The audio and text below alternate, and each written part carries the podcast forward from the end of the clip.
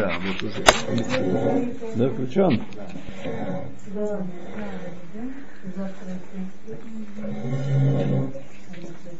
Садитесь, пожалуйста, и вперед, и вперед, и вперед.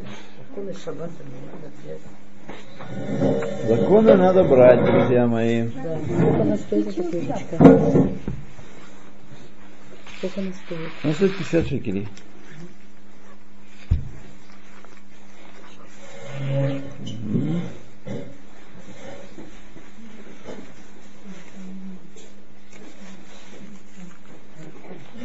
Выходи, народ, муха замуж идет.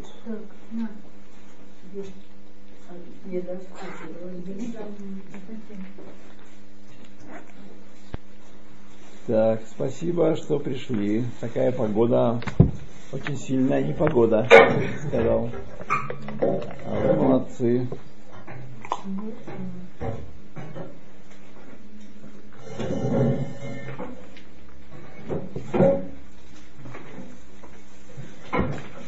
Так.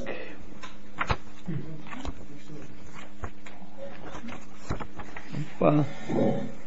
Так, куда-то у меня убежала закладка, я ее вынул и все. Напомните мне, Таня.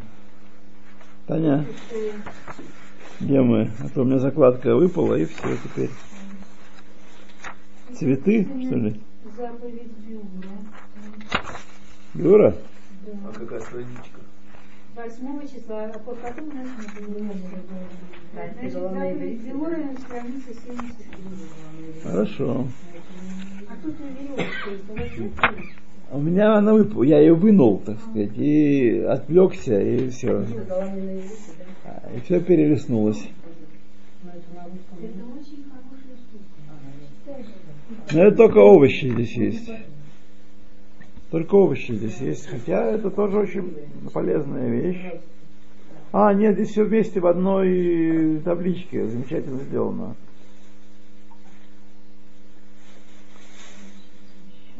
Только здесь только душа, так сказать, без сфихин. Тоже хорошо. Тоже хорошо.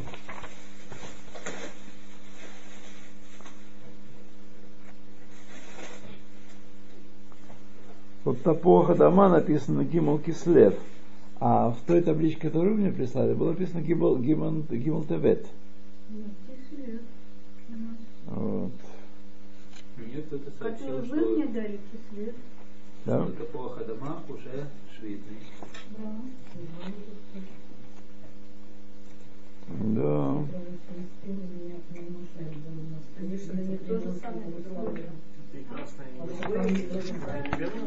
Так, поехали, друзья мои. 21 глава. Вот у нас, значит, нужно Руфаш Дома сказать. Вот у нас наш тинок, который родился, он требует наших молитв. Вот, тинок Бен Рути. Вот, и Рути Батема Гамкен.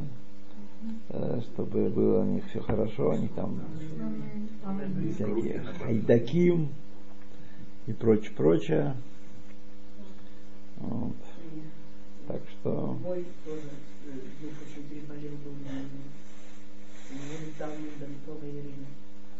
Рассказываю там, пользуясь неосведомленностью родителей, я рассказываю всякие басни в этой больнице. Вот. Басен и басни, ничего не бывает в природе. Вот. То заповедь Биура. Значит, одна из заповедей, касающихся плодов шмиты, это заповедь Биура, уничтожение дословно сжигание. Тора говорит, и будет то, что выросло в год отдыха на земле в пищу вам. Твоей скотине и зверям твоей страны, да будет весь урожай пищу. Значит, отсюда учат, что урожай можно кормить домашнему скоту только в то время, когда его могут есть дикие звери в поле. То есть нельзя запасти дома, в амбарчики перевести и потихонечку им кормить свой скот плодами 67-го года. Вот. А только должно быть в поле, и пока есть поле, можно кормить из закромов. а кончилось поле, уже нельзя кормить. Поэтому, как только плоды данного вида исчезают с полей, их нужно удалить из частных владений. Какое конкретное действие понимается под биуром? Есть два мнения. Согласно первому, биур — это прямое уничтожение плодов, то есть их надо сжечь или выбросить в море. По второму мнению, плоды надо объявить бесхозными, после чего их можно употреблять в пищу. На практике поступают согласно второму мнению.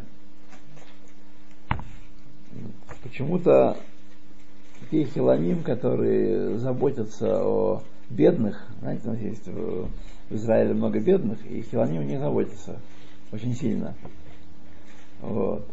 И они всегда возмущаются тем, что... И бедных становится все больше и больше. Да.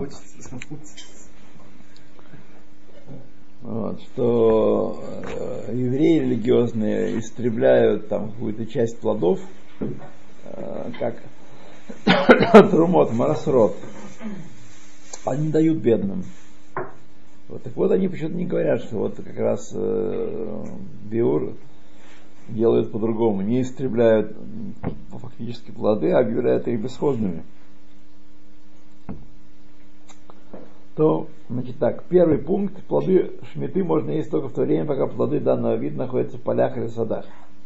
Как только сезон кончился, их следует дарить из частных владений. Будь то еда для человека или еда для скота. Как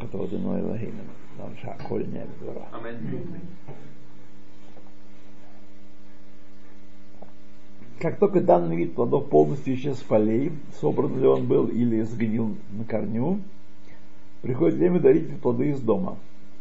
Время биура не определяется наличием плодов на полях, которые охраняются от скота и диких животных. Там они могут долго торчать. Это время становится только по тем полям, на которые открыт доступ и тем и другим, и скотине, и диким зверям. Есть такие? Наверное, не знаю. Большие поля, кто их охраняет? Совхоз пригородный никто не охранял.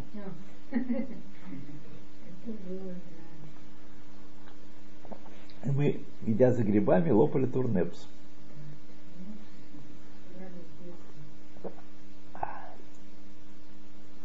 Корошек, опять же, зеленый. Нет, не помню. Турнепс, помню турнепс. Как говорили, и все вокруг колхозное, и все вокруг майор. Да.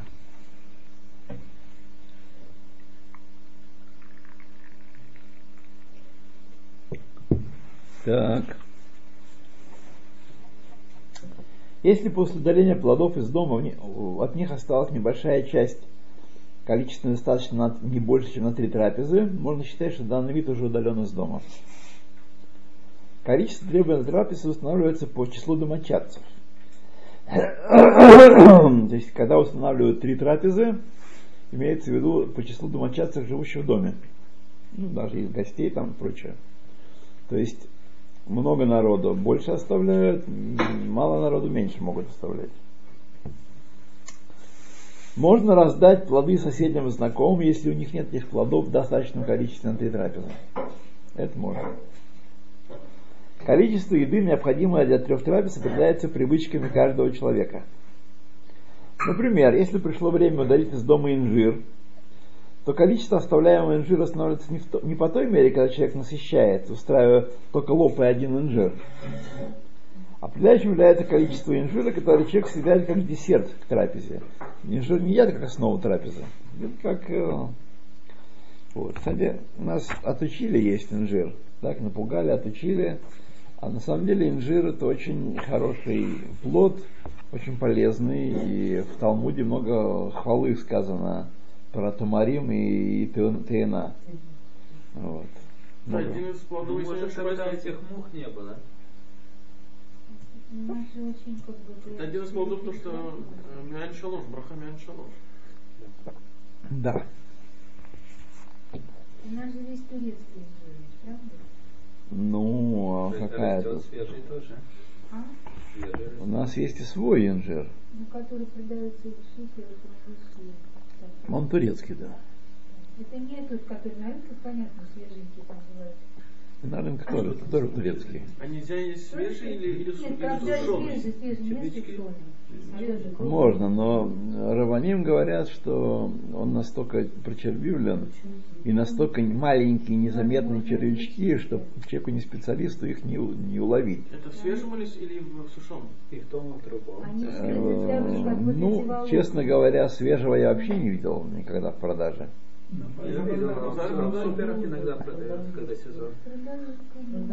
Наверное, в сезон, да, помню, такие желто-зеленые такие. Да, может быть, да. Бекицур, ничего не могу вам сказать. Но евреи в прежние времена ели в основном вяленый инжир, потому что они запасали, делали игулей двейла, вяленый инжир, и его лопали целый год. Вот. И у них это не червило. Но сейчас как бы не распространяется измерение. У вас это турецкое, такое покупай себе. Да, шмида не распространяется. Угу. А что говорилось о инжире совсем? То же самое единственное, что полезная вещь. И инжира совсем в Израиле нет своего. Для здоровья, а? Свой не выращивают. Промышленное, я думаю, не выращивают. А промышленное? Можете выращивать, конечно, я не знаю, но в основном, конечно, импортный. Не сушат.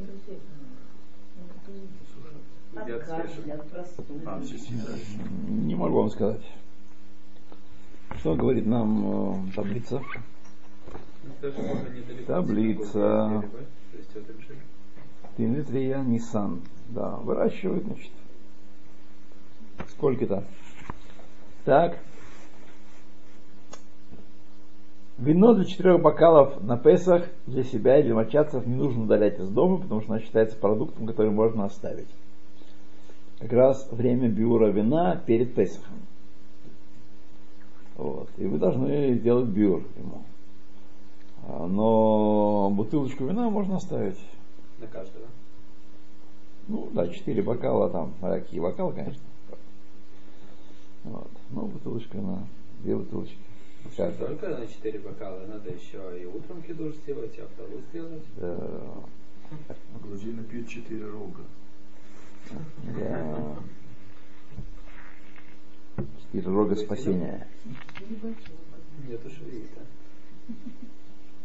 То... Когда приходит время биура, плоды выносят из дома и в присутствии 3 людей объявляют их бескозными. Это объявление можно сделать даже в присутствии друзей, которых известно, что они не заберут эти плоды домой, оставив их хозяину. Вот. Родственники, я не помню, можно ли, по-моему, нет. Родственники не могут присутствовать в этом бейс-дине. После того, как заповедь удалить плоды выполнена, хозяин имеет право вновь забрать плоды себе. Потому что правду, по которому нашедшая вещь может присвоить ее себе, если нет хозяина. Мудрецы установили правило определения времени удаления плодов. Точные сроки определяются конкретной местности, потому что есть гористые местности, низинные местности, и там по-разному плоды исчезают из полей.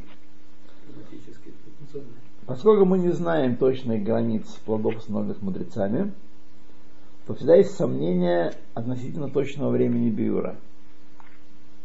Раз точное время биура неизвестно, то принято объявлять плоды бесхозными в день начала наших сомнений. Как только начинаются сомнения. После чего они продолжают пребывать в домах как ничейные. Иными словами, хозяин считает, что он теряет имущественное право на них. В этом случае при объявлении об отказе владения следует предупредить присутствующих, что несмотря на то, что эти плоды вносятся в дом или пребывают в нем, они никому не принадлежат, и всякий, кто пожелает, может прийти и взять их, когда хочет. В ряде случаев наши мудрецы установили точные сроки биура. Инжир Ханука 8 года, финики Пурим 8 года, виноград из виной для него первый день праздника Пейсах 8 года, оливки и оливковое масло урожая субботнего года, Шивот 8 года. Все, что получено из плодов урожая субботнего года, следует удалить из дома тогда же, когда сами плоды этого вида, например, вино вместе с виноградом. Те, кто придерживается мнения Хазон Иша о том, что плоды выращены на поле, принадлежащем нееврею, обладают святостью шметы, должен делать биюр этих плодов в надлежащее время.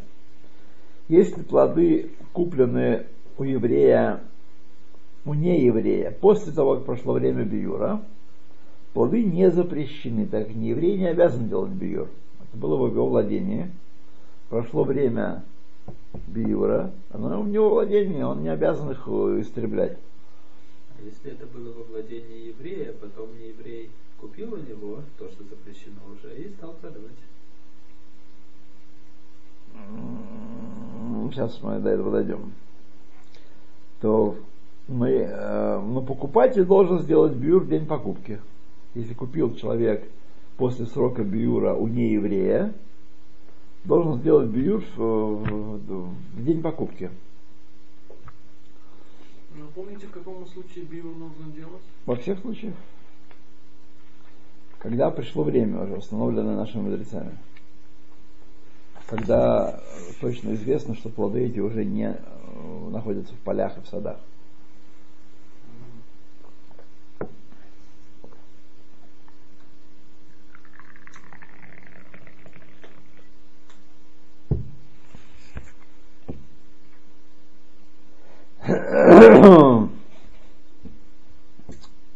Так, а если плоды были у еврея, прошло время биюра, и они стали запрещенными. И они стали запрещенными, и он их продал не еврею, и потом еврей купил другого не еврея, проблема.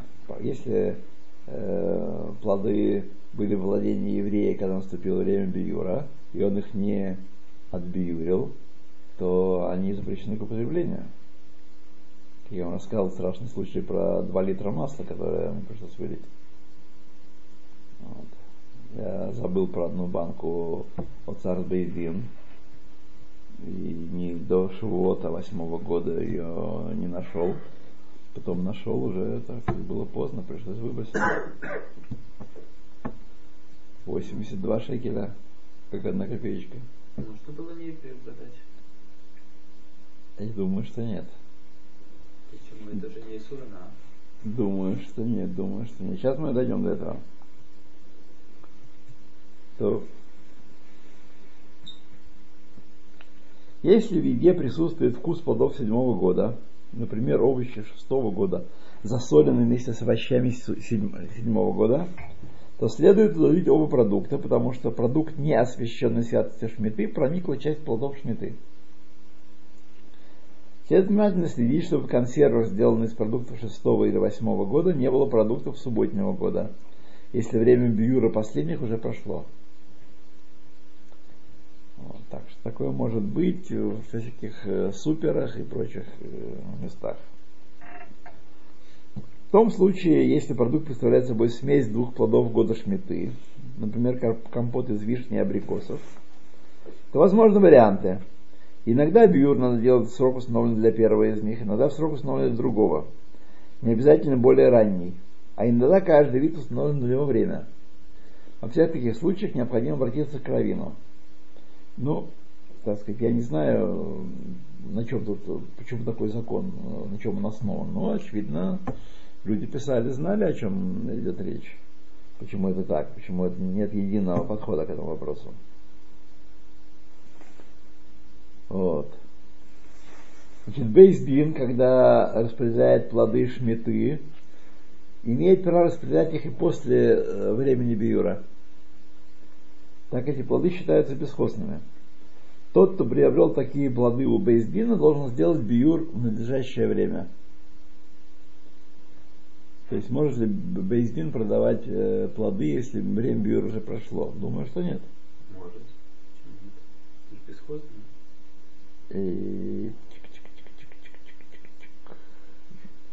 Шут бейсдин находится, как же бесхозные. Общим, носичью. Да.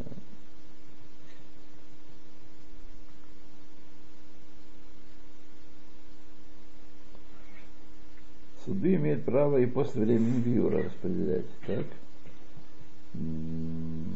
А что значит надлежащее время должен сделать? Если они распределяют после времени биюра, то тогда какое надлежащее время? Если, например, на Песах купили виноградный сок от Царбейтин, До сих пор все нормально, вот пришло время биура, надо сделать. Нет. Но если убили уже после Песаха, когда уже прошел. Параграф как раз и говорит о том, что суды имеют право распределять продукты и после времени установленного для биура. Так? Тот, кто привел такие плоды, должен сделать биур в надлежащее время. Что уже? Время прошло уже. Время прошло. Да, значит, какое надлежащее время? Тот же день, как мы читали только что. Тот же день должен сделать биур. Тут, об этих плодах можно сказать, что они, им сделан был биур в их время, потому что они были общие в поедине во время биура. Все уже был биур. Ну, давайте я еще раз прочитаю этот параграф, и вы подумаете, что он может значить. Суды, в распоряжении которых находятся плоды для нужд общества, имеют право распределять продукты и после времени, установленного для биура, так как эти плоды считаются бесхозными. Тот, кто приобрел такие плоды у бездина, должен сделать биур в надлежащее время. Слышится, как вы сказали? И остается вопрос, что значит надлежащее время. Да. На посуду, в которой валились плоды шемиты, не распространяется законы биура. Ее не надо обрабатывать кипятком после срока биура. То есть подать в раж фанатический, ортодоксальный не нужно. Ну, если, допустим, взяли тоже масло оливковое, уцар бейдин, и не обратили внимания, что уже время биура прошло, оно стало запрещено, и воспользовались им, что-то сварили. Так что теперь? Теперь это все будет запрещено, может быть, даже и надо будет откошеривать посуду?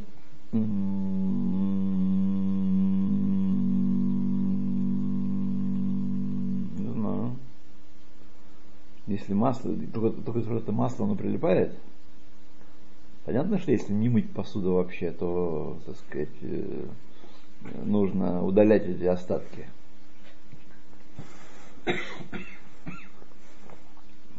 Ну и если речь идет о том, что там какие-то остатки остались, и вот до этих остатков дошел время биура, ну, ничего страшного. Это уже не что-то серьезное. Но если целая бутылка была, и она уже стала запрещенной, поскольку прошло время биура. Мы сейчас говорим о том, что посуда не нуждается в агала. Та посуда, которая там варилась, пеклась. Да, до биура.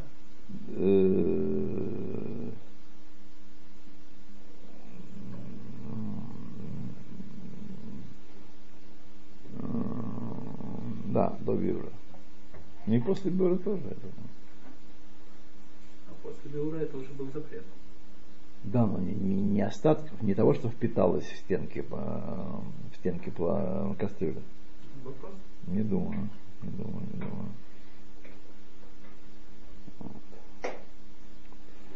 На посуду, в которой варились плоды урожая субботнего года, не распространяется законы биура, ее не надо обрабатывать кипятком после наступления срока биура. В этом случае речь идет о этероба, да? То есть она поглотила разрешенная. А то было этеросур, да? Можно. Если время заповеди упущены, плоды не были вовремя удалены из дома, их нельзя есть, избавьтесь от них. Ведь избавьтесь, может, как предлагает Элихай, можно продать и не еврею? Наверняка можно. Да? Да, вот я был дремучий, не знал, и... Да. Врагам не досталось. Да. А вот насчет того, что сказано, что плоды, которые их нужно, фрукты или овощи, которые нужно уничтожить, то есть их даже нельзя животным давать. Вы можете их лавкир, а потом делать с ними что угодно. Они уже, так сказать, будут... Нет, до этого было сказано, что нельзя давать их даже животным. То есть их нужно, чтобы они полностью испортились, чтобы уничтожить. Плоды, которые пригодны в пищу человеку, нельзя давать животным, да. Не, ну, там говорилось, что плоды, которые как бы уже человек не будет использовать, но и эти плоды, в которых есть швид, душа швид, их, как бы, я себя правильно понял, нельзя давать животным. Если это, если это плоды для кормления человека, да, это правильно, нельзя давать животным. Если плоды предназначены для кормления человека.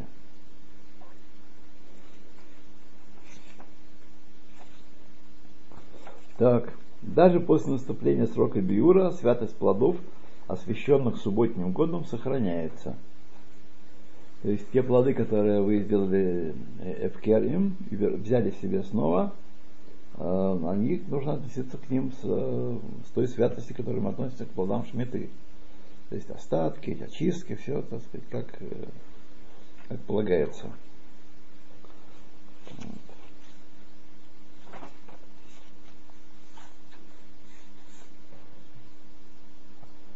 Глава 22. Охраняемое и обрабатываемое поле. Некоторые авторитеты полагают, что если хозяин, не отказавшись год шмиты от прав на поле или сад, охраняет его плоды для себя, загородка, собака, сторож и так далее, ограда, то такие плоды запрещены для еды. То есть как они его оштрафовали? Тот, кто охраняет плоды шмиты, что они вообще запрещены. И он ест запрещенное. Все законоучители, в том числе и те, кто разрешает есть плоды с поля охраняемого, считают, что нельзя приобретать такие продукты даже с выплатой в рассрочку, даже в кредит. Таков штраф, устанавливаемый мудрецами для нарушителей заповеди субботнего года. То есть можно, если он охраняет свое поле, то можно делать налет на это поле и... Приобретать нельзя.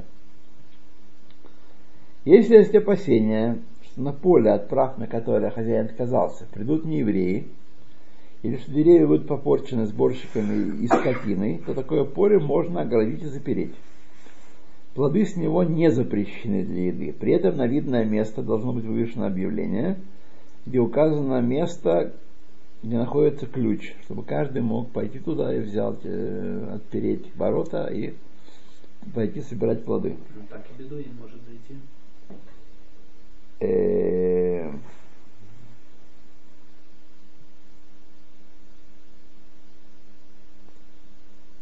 То, возможно, место, где находится ключ, это место, которое видно, и люди, домашние жители и соседи видят, кто приходит за ключом. И сразу, если бедуин придет, то значит, дадут знать хозяину. Кстати, Алихай, что делать с бедуинами вообще? Израиля. Тяжелый вопрос. С ними ничего делать нельзя. Вот. Охрана заповедников, понимаете? Дикой природы. Да, они делают все, что хотят.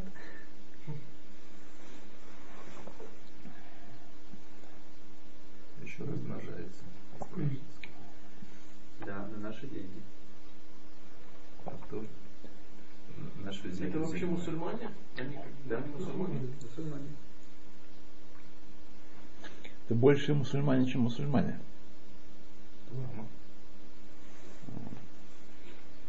Они себя считают настоящими, единственными потомками Ишмаэля. Все остальные это приблудные грязнокровки. В их представлении. Так они голубая кровь. Они голубая арабская, ишмаэльская кровь. Да, это проблема. Проблема. Мне сломали зубы.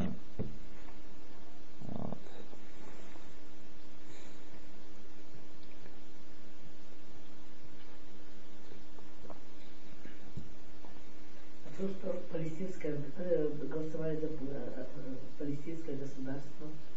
Это как раз, ну, в общем, это как муха. Неприятно, но не критично совершенно. А если все проголосуют столицы Восточной Иерусалима, заставит Израиль делить Иерусалим на две части. Тогда будем уже думать по-другому, если они начнут всерьез ограничивать Израиль, как они, собственно говоря, начали уже делать.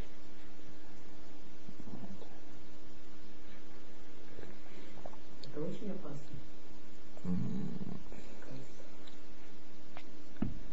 Не думаю почему-то. Я не вникал в этот вопрос. Я вообще отвык, раздумывать над вещами, на которые у меня нет влияния никакого. Поэтому их надо только принимать, так как они есть, и делать выводы. Вот. А там Всевышний уже разберется. Да. Бедуин — это серьезная проблема. Да. Но мы на нее тоже не можем повлиять.